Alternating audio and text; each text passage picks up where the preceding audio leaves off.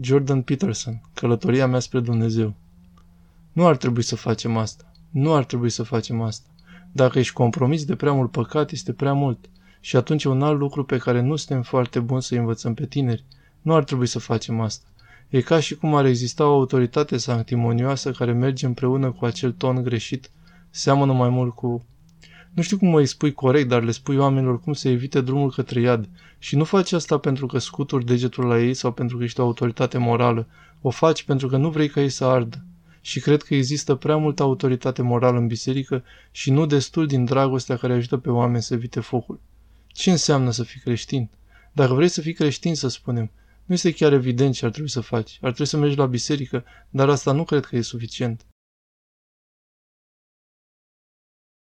Mi se pare util să contemplez cel mai înalt bine în mod continuu. Încerc să mă mențin orientat în acea direcție.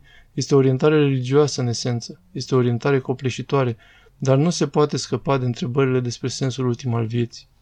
Cine ar avea îndrăzneala să pretindă că i-au crezut în Dumnezeu dacă ar examina felul în care trăiau Cine ar îndrăzni să spună că a crede într-un sens creștin, de fapt, acesta este motivul pentru care Nietzsche a spus că există un singur creștin și că acela a fost Hristos.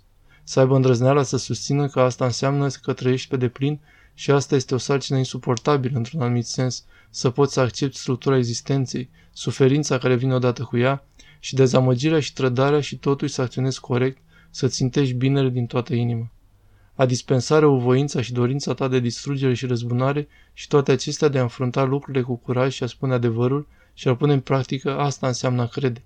Asta înseamnă. Nu înseamnă a afirma doar asta. Adevăr înseamnă a acționa și dacă nu faci asta, ar trebui să fii foarte atent în a revendica. Nu m-am simțit niciodată confortabil să spun altceva decât să încerc să mă comport ca și cum Dumnezeu ar exista, pentru că Dumnezeu știe doar ce ai fi dacă ai crede cu adevărat. Dacă te gândești bine, aceasta este ideea centrală în creștinism.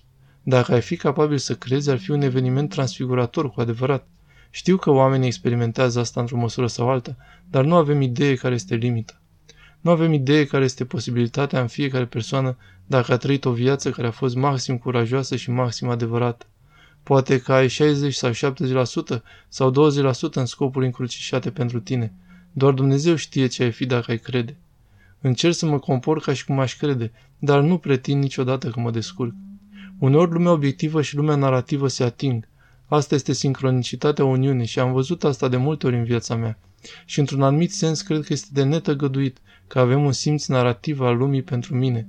A fost lumea moralității, este lumea care spune cum să acționăm, este real, ca și cum ar fi real, nu este o lume obiectivă, ci narațiunea și lumea obiectivă se ating, iar exemplul suprem în principiu ar trebui să fie Hristos, dar nu știu de ce pare ciudat de plauzibil, dar încă nu știu ce să fac din asta, parțial pentru că este o realitate prea terifiantă pentru a crede pe deplin.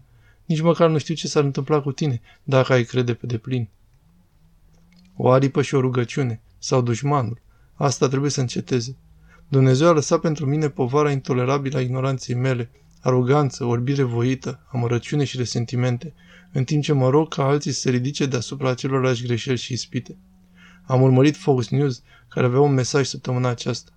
Sunt lucruri groaznice sub suprafața societății noastre și făptașii vin după tine și vin după noi.